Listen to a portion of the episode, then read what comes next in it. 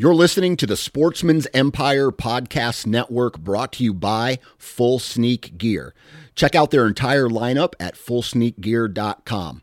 Also, be sure to check out our entire stable of podcasts at sportsmansempire.com. The best part of the hunting season is finally here. We've waited for this all year long. Now let's make it count with some great gear from our partners. First up, Tactacam is our title sponsor, and their point of view cameras are my go to method for filming my hunts. Their new 6.0 camera has added a 1 inch LCD touchscreen that has totally changed the game for me. Its lightweight design, weatherproof housing, and one touch operation really simplify the self filming process and make sure that I have high quality footage to share with my family and friends. My personal favorite for archery season is two 6.0 cameras, one on a stabilizer mount on my bow and one on a bendy clamp mount for an over the shoulder angle. And I pair this with a Tactacam remote so I can turn both cameras on with the push of a single button. To learn more or pick up your 6.0 today, head over to tactacam.com. Share your hunt with Tactacam. Now, as the temps begin to drop, I know I'll be hunting in comfort with my Huntworth camo. Huntworth is making high quality, technical hunting clothing at a fraction of the price of other brands.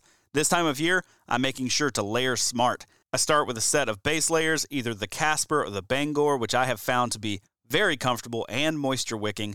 Next, I'll have on either my Elkins midweight top and bottom or my Saskatoon heavyweight top and bottom, Either way, I'm also going to be bringing my Saskatoon vest. And because the hunting often gets better when the weather turns nasty this time of year, the Winstead rain suit lives in my hickory pack all the time. And I can honestly say that this is the best rain suit that I have ever used. You can learn more or grab your Huntworth gear today at huntworthgear.com. And finally, the onX Hunt app is an absolutely indispensable tool for me this time of year.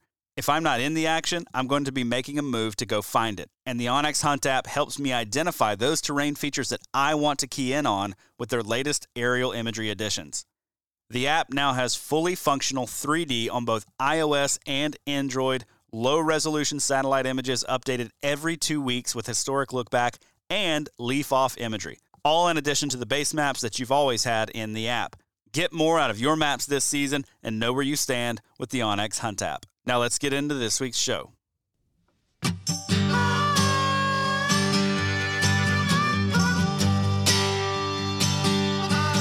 Welcome to the How to Hunt Deer podcast, which is brought to you by Tactacam. This podcast aims to educate those who are interested in becoming deer hunters, brushing up on essential skills, or maybe just adding a few new tactics to the toolkit. Here we cover a variety of topics that are going to help you be more confident and successful in the field while you're hunting deer. Thank you so much for tuning in with us this week. We've got a great episode in store for you.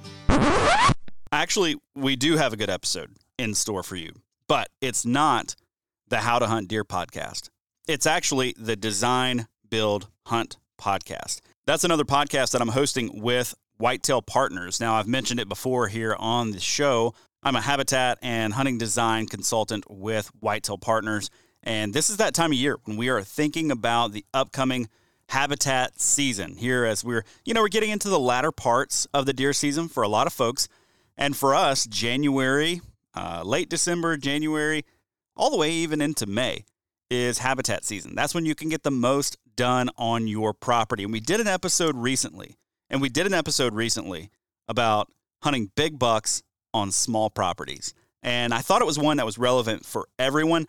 And uh, guys, it's actually a really, really great episode. We've gotten a lot of good feedback about it. And uh, it just launched a week ago, and it's gotten a lot of good feedback. So I thought, you know what, I'm going to do this week? I'm going to double down on that content a little bit.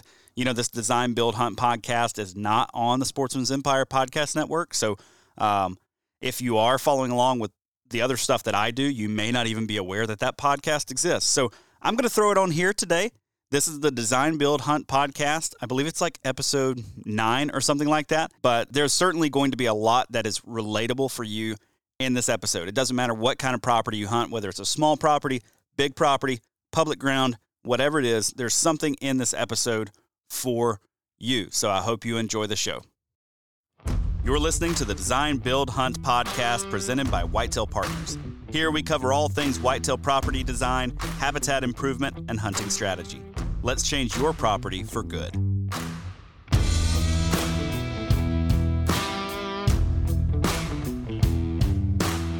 All right, ladies and gentlemen, welcome back to another episode of the Design Build Hunt podcast brought to you by Whitetail Partners. Today I've got almost the whole team here on the line. I've got Greg Kazmierski from Ohio, Sam Billhorn from Wisconsin, and Lee Dixon from Tennessee. Guys, I uh, I haven't seen any deer hit the ground yet. What's going on? We're all quiet. No one has to answer that question. it's, it's been 80 degrees and like 30 mile an hour winds. That's my excuse. I haven't even gone. Oh man. Okay. Yeah, I, I, was getting ready for a podcast. I had mine at a water hole at about four uh, four o'clock this afternoon, so I I should have been there, Josh. Oh, that's absolutely brutal. That is brutal. Well, you know what? I will. Uh, I'll try to do a better better job of scheduling these things. Then, if yeah, uh, that's all right. I'll try to get We're coordinated good. with your buck, and we'll try to figure that out. So, uh, Greg, you had a little interesting encounter. Yep, I ran into a good one up in the hills. Just uh, it was one of those things that at the right place at the right time, and also at the wrong place at the wrong time, and just didn't quite work out for me. But that's uh, that's hunting, and it's better to see them and know they exist than keep chasing ghosts all years. Good way to look at it. Keep the morale high. Right. Right, absolutely. I've uh, I'm a couple of days into my rut hunt right now, and I'll tell you, um, in the first four days, I saw I had encounters with three different shooters. Uh, skimmed to the very back of one, and I have not seen a good buck since then. And so I'm in this weird place of like, okay, they were here. Uh, now what? So, um, yeah, man, the rut can be so hit or miss. This is a, it's been a good reminder for me that you can you can really really be on the action one day or for a couple of days and then next thing you know, you are really, really not on the action. So, um, anyways, guys, tonight we've got our very first, um, I guess, plan or design overview breakdown, however you want to to think about it. But one of the things that we want to do on this podcast is to take designs and plans that we've put together as a team and highlight them for our listeners. So if you're listening to this uh, to the audio version only, you may want to head over to our YouTube channel and check out the video format of it because we will have um, the design up on the screen, and we're going to be referring to that quite a bit throughout this podcast. We'll try to do a good job of explaining it as we go for those who you know won't be able to actually watch the audio or watch the video. But you know, if you get a chance, please do go watch the video I think you're going to pick up a lot more from it. So, Sam, I want to kick it over to you first tonight and just start off by asking the question why is it important or why is it a good thing for us to do for our listeners and viewers to do this kind of stuff where we break down designs? Like, what are you hoping that people take away from this? Sure, Josh. You know, we talk a lot about the tools and tips that we do, but bringing the pieces together sometimes becomes a little bit more difficult. And um, you know, it's every property is different, and every owner, hunter, um, you know, landowner is is different in the how they're going to approach the property, what they're going to do with it, um, how they're going to hunt it, the type of hunting they want to do, and all those things. So you take all those combinations and you're going to have a different design for every property. So it's not necessarily that this can be replicated. People might pick up some tips and different things they might be able to do, uh, but at the same time, it's showing how everything comes together and we're going to be you know not necessarily covering all the plan i mean when we introduce a plan like this and this is 40 acres i'm going to go over here now you know we might have an hour or more of introduction for the owner that we do a video recording of these plans i'm just going to give some basic overview and some of the highlights things the reason i picked this plan to show everybody today uh, and uh, hit hit some points that are I think important to talk about. Some major things we look at. Um, we'll get into some of the details, and I'm sure as you guys ask some questions of it, we'll get into more. Yeah, I don't think we can stress that point enough. You know, just because this plan looks like this, if you have a square 40, which is what this is, if you have a square 40, you cannot necessarily just take this plan and go duplicate it on your property, right? Like this is specific to the terrain. This is specific to what you already have there. This is specific to what the deer are already doing on the property and capitalizing on some of that um, some of that movement, where the home is, all of that. And so, you know, this isn't going to be a one size fits all kind of kind of deal for people. But at the same time, there are some general principles that you can pick up on, or we can pick up on, So, Sam, let's kick it off. Uh, tell us why you chose this property for us as kind of our first yeah. design breakdown. Yeah, so you know, I, I, like the size of it. I mean, we did, uh, we design properties that are hundreds and hundreds of acres too, but there's a lot of people out there that can uh, conceptualize a 20 or a 40 or a 60. There's a lot of uh, those properties out there. So I like the size for starters. It's got mixed habitat. You know, some properties are all timber or mostly open. This has kind of a blend. It does have a fair amount of topography. Uh, one of the things, you know, as I kind of pan around and show this too, there's this big horseshoe shaped uh, hillside with these fingers that come out, and that's pretty typical in hill country that we deal with. Uh, mixed ag and timber, uh, some lowland even to the west here. So, you know, just a variety of habitat types. And then also the hunter themselves. They, they, there's some uh, a lot of bow hunting setups here, but there's also uh, gun hunting setups as well, and has a little bit of everything. So that's that's why I decided to grab this one and jump in on it. Very good. So this is going to be relatable to probably 95% of, of hunters out there.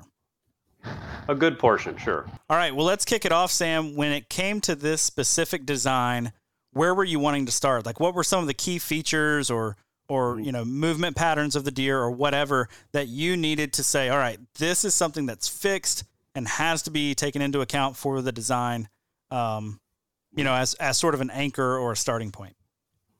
Yeah well, one of the things i always like to do is zoom way out and see what's going on in a big picture. You know for example this continuous section of cover uh, to the east here this you know, there's there's some major deer movements north to south here along the edge. We wanted to capitalize on using that. Some uh, people who look at a design might just instantly say, well, you got to put hunter access on all property edges all the way around this thing and that then you hunt from the outside in well not always and that's one of the reasons i like this plan too because it shows an inside out approach with hunter access and what i mean by that is we are coming the home is down here in this uh, in this tight little valley in here but we are using this hunter access, they have a main road that goes up through the property, very well established, that they can easily access quietly through here. We're not necessarily having a lot of bedding and deer, uh, you know, living in this area per se. It's actually kind of open. So anyway, the major things I'm starting to look at are the macro movements, the big movements, as well as how are we able to access that? So those two things, without getting into every detail, is we have a lot of north-south major movements for deer, and we have this uh, interesting inside-out approach, which gets us actually to these edges, and we'll break this east side down. That's something that's really special there, of as to how we approach that a little bit differently. Let's jump right into that then. Tell me a, mm-hmm. a bit more about the uh, this east side. And, you know, one thing that's very interesting to me, just as I look at the plan, and guys, feel free to jump in, you know, with any points or questions that you may have. Um, one of the things that I that I find interesting is you've capitalized on the bedding based on topography. It's obviously away from hunter access, but um, it's it's I guess dispersed. It, it's not you know when I look at some plans or look at the way some other um, designers, let's say, or habitat managers will set up their plans. They want all of their bedding in the middle or a, a, ton of their bedding on one side of the property. This is pretty evenly dispersed, and you've got it, you know, not super far from from the home site, and you know, not super far from that main road. So, can before we get into that east side, can you tell me a little bit about your thought process with the bedding and and how you've set that up? Because this would look to um, you know, maybe not capitalize on what some call depth of cover. And I'm not sure how, how valuable that concept is in every setting, but yeah, tell me a bit more. Yeah, no, it, where these in these orange areas, as I have them indicated here, are, pri- are primarily bedding. They're very strong existing bedding areas. So scouting and determining both from topography as well as um, you know different wind directions and things like that. They're very good existing quality bedding areas. There wasn't a lot of bedding in the middle. Like I said, this was a little bit thinner, and that can be thickened up. But at the same time, too, how we're accessing this, I didn't necessarily want to put bedding in the middle. Right. So a lot of these bedding areas were existing uh, there and very strong. And one of the major things that I want to pick up on here is this is all uh, conifer plantings up in this parcel to mm. the northeast and, and north. This is extremely thick, I- incredibly um, uh, dense uh, bedding areas that um, are are going to hold a lot of deer. Right. And we we know that we're not going to change that. We're going to have a lot there no matter what.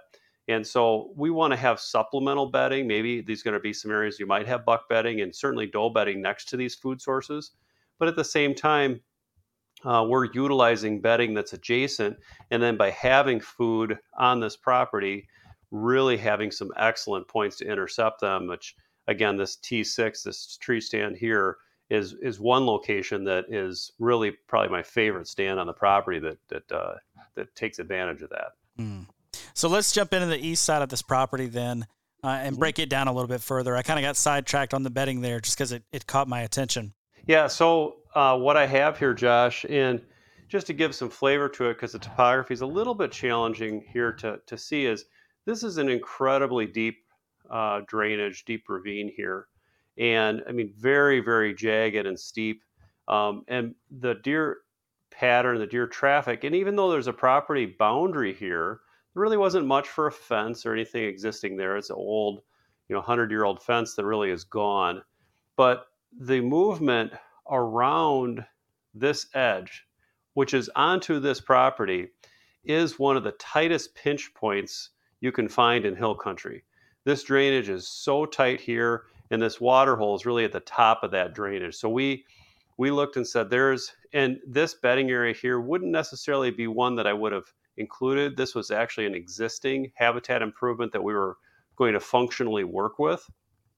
Um, but the the pattern through here is really one of the strongest on the property.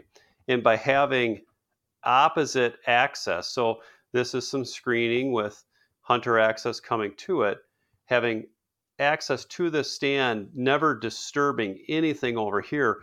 We're hunting this huge bedding area, this huge travel corridor by only touching just the edge of it.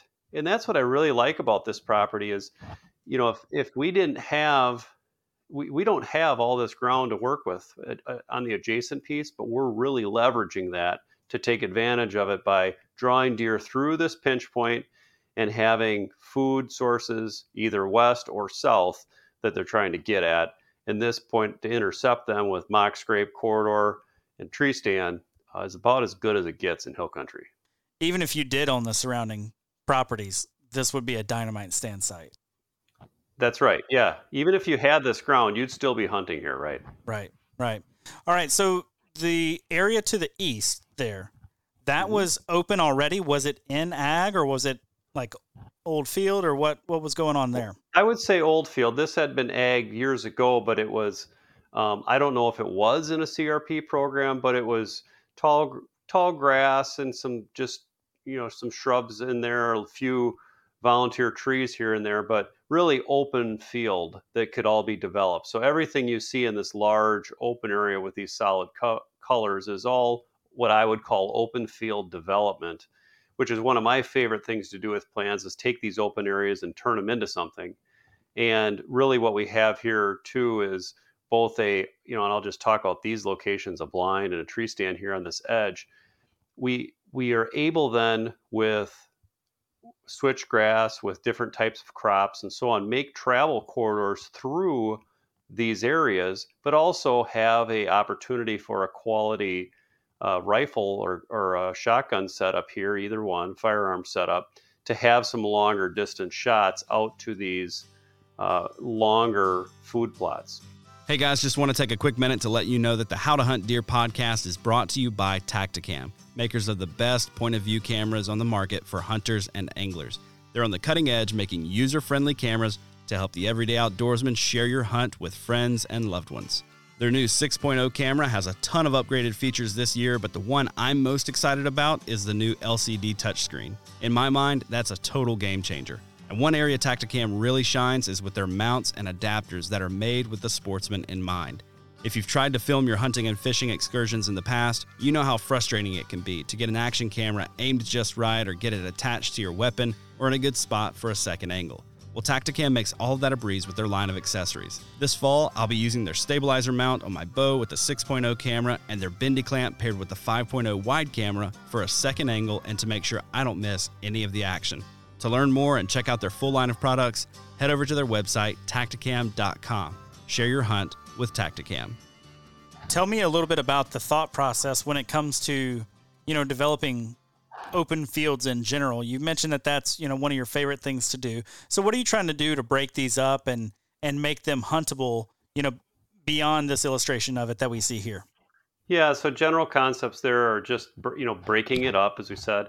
Uh, not a lot of straight lines. You might have some straight lines to make it functional for food plotting. Uh, you know, if Lee's going to bring his tractor out there, he wants to be able to go somewhat in some logical fashion. But anyway, uh, if we're gonna if we're gonna do that, you know, we we still want to have, and this would be more of a perennial. I would use throughout these travel locations, and I, I reference here clover. Maybe we'd mix in some chicory, or we'd consult with John Comp and figure out what he'd want in there. But you know, these more grain areas, we need to be able to use equipment on and be a little bit more strategic about how we're shaping that. But back to the original concept, we want to break it up and have diversity in uh, shape and size, as well as you know some of these things I'm indicating here are plantings. We're going to use conifer, hardwood shrubs, different things we're going to pull in there. Some of these more larger areas would be regeneration that we would try and bring in um, all kinds of different development. Here we have a conifer row planting that we can get done really quick and efficiently by doing some large open row planting and good sun out in the open to get those uh, conifers growing. And then really breaking the whole thing up. Switchgrass, noting that a lot on the perimeter. Um, finally, then there's a couple other highlights here, some edge feathering on these these edges to bring in, um, you know, the, to soften those edge and make them more approachable, and also funneling. You know, so some of these, if we're going to do heavy edge feathering here, it's almost like a bedding area where it's harder to get through, but then we have corridors that lead out to these locations uh, that we're able to control that deer movement uh, with a much higher probability than it naturally exists right now. Guys, y'all have any questions for Sam so far? No, I really like this. Uh, you know, we haven't seen this. This is one of Sam's, and you know, when you zoom out, I know we've only focused kind of on that northeast side, but I really do like when you zoom out, and you know, that's one of the first things I do as well, Sam. And when you're looking at your neighbor's properties, like that northeast corner pinch right there, you know, this is you know, this is really some solid bedding on that northeast side. Mm-hmm. But it's also extremely difficult for whoever owns that property to effectively hunt that without exporting right. a ton of deer into your habitat plan down down south.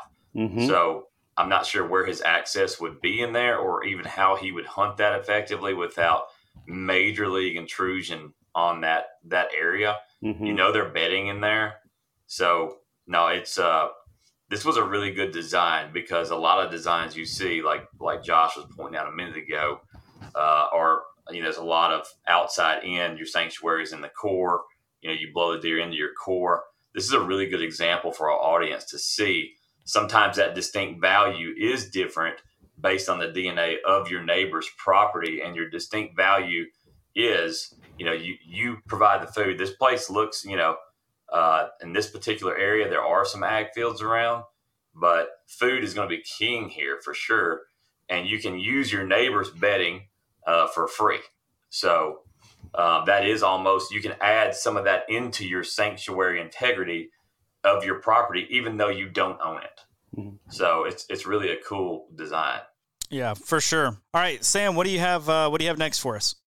Yeah, so just a couple other things that I like to pick off whenever we can. I like roadside uh, setups. So this stand number 10 right here, just popping off the road, this is literally 20 yards in from the road. And there's going to be a parallel movement to this roadway. So roads, a lot of times deer are going to parallel them. And it may not be, you know, perfectly parallel, but as I've emphasized this north-south movement, there was a extremely strong trail uh, here that were that we would go in and improve it and make it really the only trail or other than what's up top here. But if they're going to run along this side hill, with a high probability they're going to be on this trail. Bedding is up here. There's actually some uh, sharp rock outcroppings here, and this is steeper than it looks. And and really, they just run this bench, this uh, break here in the hill all the way around. And this movement you can hunt with, you know, any hint of an east wind, um, north or south, true north south wind, you're probably okay. And there's so much here that you can hunt in this movement without really disturbing not even 1% of this property. Right. We got to, you know, on, on smaller properties, we got to hunt them efficiently and we're going to utilize that. The other thing I, I want to show here too is by having this hunter access on this hillside and this this existing bedding area I probably wouldn't put there. This was one of three areas they had cut already. It wasn't being used too much and it was kind of doe bedding adjacent to the road anyway. The buck bedding was more higher up. But this hunter access in here, another strong movement up top. So really at either one of these you could hunt these two major movements within this section of cover. Uh, and then if they wanted to have food plot hunts, especially for their rifle late late muzzle loader, things like that, they have a blind setup in here, or an early season food plot set up here to maybe shoot some does on this tree stand on this edge. So depending on what time of the season, morning, evening, the emphasis, which are whether it's a doe hunt, buck hunt, you're on a uh, early season, late season, many different types of setups all throughout uh, that is that we have even just in this little run right here on the west side. Right. So they have a they have a season long approach here. They've got you know plenty to do. This isn't just set up you know for pre rut or for late season or for early season or whatever.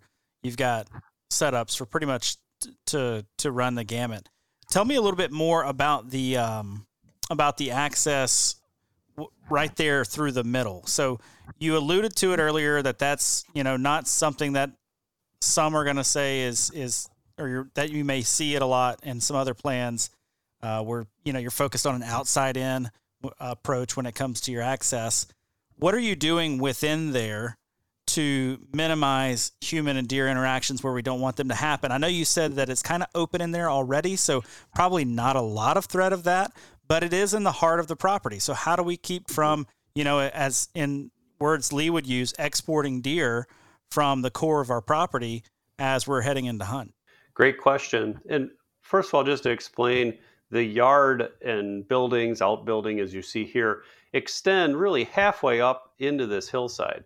There's nowhere a deer is going to be within this, um, within this area, the you know the hillside all the way around three uh, three sides around this home and these buildings that it's going to be they're going to see what's going on right and and that's why we really didn't bank on it having any bedding in here but we did want to allow this north south travel this specific right here you'll notice this little retention pond you see mm-hmm. this in hill country a lot of the people dam that up and have uh, create a little pond there um, not necessarily utilized much for wildlife. In fact, it was kind of drained out. It really wasn't too much there. But this land bridge that occurred was a very strong movement. We wanted to preserve that and have deer still cross through that. They're going to cross up top. They kind of run this road and then went into this movement. So these most of the movements that are on this plan are existing strong movements. We're just going to really restrict travel down to those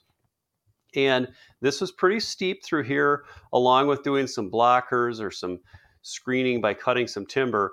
You know, the hunter could basically get to the back of the yard and then start to scoot up the hill without having too much uh, visual to these hillsides. And like I said, it isn't very probable that a buck's hanging out in there anyway. And once you get to the top, you're into your screening and into your other open field developments. This this up here was really an elongated ridge all the way around this top hill, this top field, and you are lower than all of it. And once you get out of the into this to the field edge, you're lower than all of it. So you're once you're utilizing all your screening options that you have to get to these stand and blind setups, you're never going to be spotted up top. And actually, once we get that development in place, there will be a lot of bedding that occurs higher up and even into this open field, uh, such that that open you know mature open timber that's down here really won't be utilized as much for bedding. Let's now, I guess, pivot just a little bit. as we you know continue to think about that access, one of the things that came to mind um, was when you have a property with a home. In, you know, if, if you were maybe designing a property, you might put the home in one corner of that property. Like if you if you got a brand new 40 without a home on it, you might put it at a corner or something like that. When you're working with a yard that's pre-existing and outbuildings that are pre-existing and places with a lot of human activity that are already going on, how are you leveraging that and then are you able to get away with a little bit more around some of those areas when it comes to hunting setups? So, for instance, with this strong movement right there, um, you know, could you get away with hunting that a little bit more often or being a little bit more aggressive with that because of, you know, human intrusion or human activity is a very normal thing right there? Mm-hmm. Yeah, you really nailed it. A lot of times, too, what I'll do is show human activity. In fact, this this was the neighbor's property, but this red area that I have boxed off here with his driveway and his yard and everything else, you know, one of the things we were talking about with this owner is that on this adjacent property, there wouldn't necessarily be a lot of buck activity, mature buck activity. He's probably going to be back into this denser cover that is, you know, not disturbed as frequently, which is why we emphasize the habitat developments on the eastern half of this property. But back to your original question, yeah, because of the activity here, they're used to that. They see that. And if somebody sneaks a little bit further beyond, well, hopefully with some of these features we're putting in, they aren't going to be bothered as much. And it's not likely you're going to have a buck bedding right adjacent to that road. In this stand, just to draw attention to that, this is just steps away from this outbuilding up into the timber. You have two major movements, mock scrape on either side, water hole. So you can hunt above and below you from this stand and really have some great opportunities 30 yards away from you know your outbuilding and i think that, that that's a what i like to call a free hunt in that as long as you aren't bro- blowing too much scent up into the cover you can get in and out of that stand without disturbing too much and possibly have some really nice movement in front of you right so we're talking uh, early morning before I need to leave for work, early after or late afternoon when I get home from work and want to run out and hit hit the stand real quick because my target mm-hmm. buck might be at one of my water holes at 4 p.m. Is that kind of, right like, what, right on. like what you were running yeah. into. So, uh, all right. So, tell me a little bit about that northwest corner. I see some different colors there that I don't see in some of the other pl- uh, parts of the plan. So, yeah. tell me what's going on with that. Yeah. So what this was, um, that pink is uh, what I uh, put in for a pollinator blend. So this is going to be some summer habitat, some summer forage, uh, as well as you know it does provide some height in the fall. And then the switchgrass, which is more of a screening, and they might be bedding on the edges of this. So this could be fall bedding in here for sure. A little adjacent food plot, but still within range for um, you know a longer shot with archery or certainly with firearms to get to this plot from this blind or you have a tree stand that's kind of hunting you know these tight spots in here similarly in the yard we talked about just making this a little bit more secluded from the roadway and such so you know some cosmetic yet uh, you know enjoyable privacy uh, here to still have grass around the house but pollinator blend switchgrass against the you know by the roadside here and try to seclude this cabin a little bit. One other feature that I have that I like to do with having uh, this pollinator blend adjacent to food plot is it allows for future expansion. You might decide you want to make that food plot a little bit bigger. It's a lot easier to do through a pollinator blend versus the switchgrass. Once you get that switchgrass established, it's actually you can kind of fight it to get it out of there again. And uh, it's it's uh, I'd rather be expanding into that pollinator blend area than I would be into the switchgrass. Gotcha. What kind of pollinator blend are you are you recommending? Yeah, so uh, John Comp, Northwoods Whitetails, he's got a good blend that I've been using on my property. There's other local things, and I would say this is really going to be specific to the region you're in. You're going to make sure that you're uh, studying what does well within your uh, your range and uh, soil types and all those things. So I don't want to say too specifically what works for me will work for somebody else. Um, but certainly looking at some of those uh, pollinator blends that are region specific is where the listener should head. Right. Absolutely. Absolutely. Okay. Any other unique features about this property that um, we need to make sure that we get to? Well, uh, what I did mention too, both firearms and archery. I think I've talked about that and and hitting on some of those. But you know, I think. Oh, I'll just touch on this because I didn't do southeast corner too much. Um, there was not a lot of movement crisscrossing in here, but there was a. They wanted to cut this corner, which is common. You know, they might cut this corner, and this was thicker down here. There was some brushier habitats than what this image is showing, but they they want to clip the corner. I really want to invite that movement, that corner clip that they may come in and you know elevation wise this is a little bit higher up here and this is lower so they might feed just in this corner passing through waterhole mock scrape on the edge of the timber where they're they're likely going to come in and out and, and again we're going to let them come and go on the neighbor's property if they're going to do that. Um, he's going to have a hard time hunting these movements. It's not like he can just move in and and hit those much like Lee was emphasizing before anybody who's trying to hunt these edges from their property is really going to have a challenge doing that because they're going to blow it out. But we can get in there. It is at certain times of the day a safe movement to cross a plot to get into a stand. Certain times of the year I would do that. I wouldn't be doing that every day of the week. This is a higher risk setup, but to get that movement through there could be really good. Gotcha. So I do want to hear a little bit more about that that piece when mm-hmm. it comes to crossing a plot, right? I, I think there are some who, um, you know, down down in the south, you see a ton. I guess you see it in the Midwest a good bit too. You see the the tower blind right out in the middle of the food plot. People want to go and climb it, and you know that that's a that's a hard sell for me, right? Like I, I've just seen deer react too negatively to that. But you're talking about, you know, at times it can be acceptable. What would be that time of year, and how would you want to go about doing that to make sure that you're not mm-hmm. creating too much of a disturbance?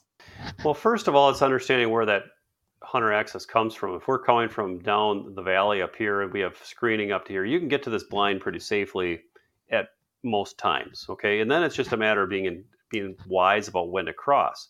So I might look at this and say, this is a post daybreak crossing. So you might wait until it's light, there's no no deer in this plot, and you run across, get in the stand, and then you're going to catch maybe a mid morning movement, right?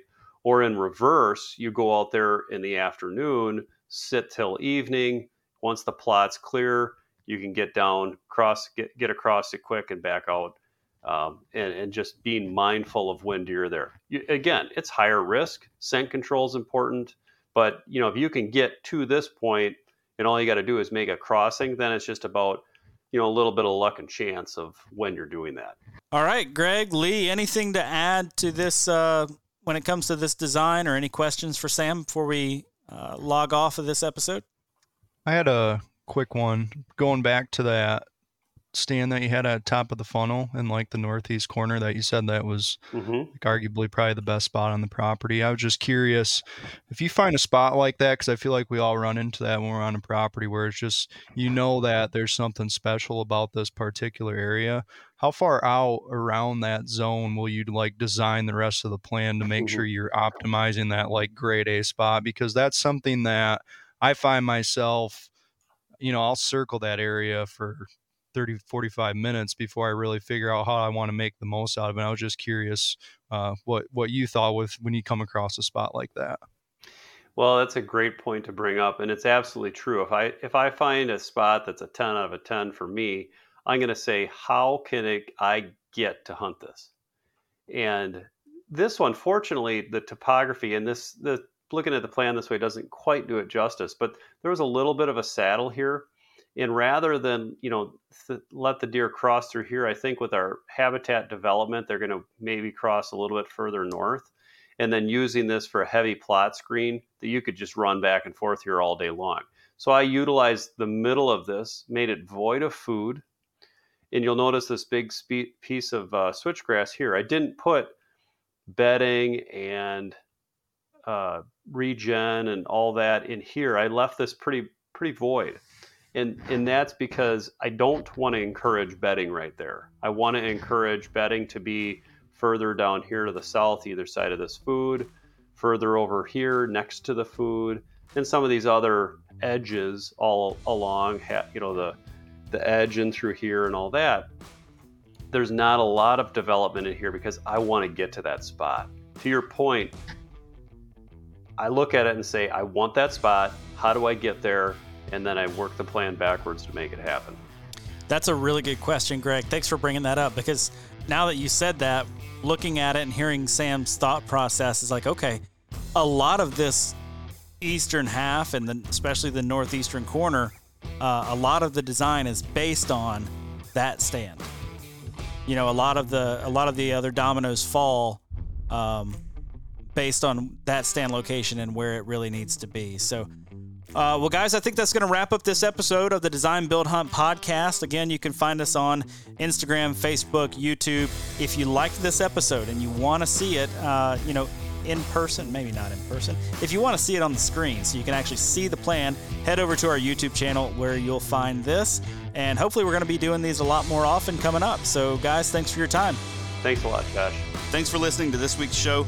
If you found this helpful, do us a favor and leave us a review wherever it is that you get your podcasts. And if you want to keep up with us, you can find us on Instagram at whitetail underscore partners, on Facebook, Whitetail Partners LLC, on YouTube by simply searching Whitetail Partners, or online at whitetailpartners.com. That's all for this week's episode. As always, thank you so much for tuning in. If you dig this show, be sure to subscribe to this podcast wherever it is that you get your podcasts. If you could leave us a five star review, I would very much appreciate that. While you're at it, you can follow along with my outdoor adventures on Instagram at How to Hunt Deer. That's also the best way to get a hold of me, suggest topics that you want to hear, guests you want to hear from, or questions that you'd like me to explore on the show. Big thanks to our partners Tactacam, Huntworth, and onX.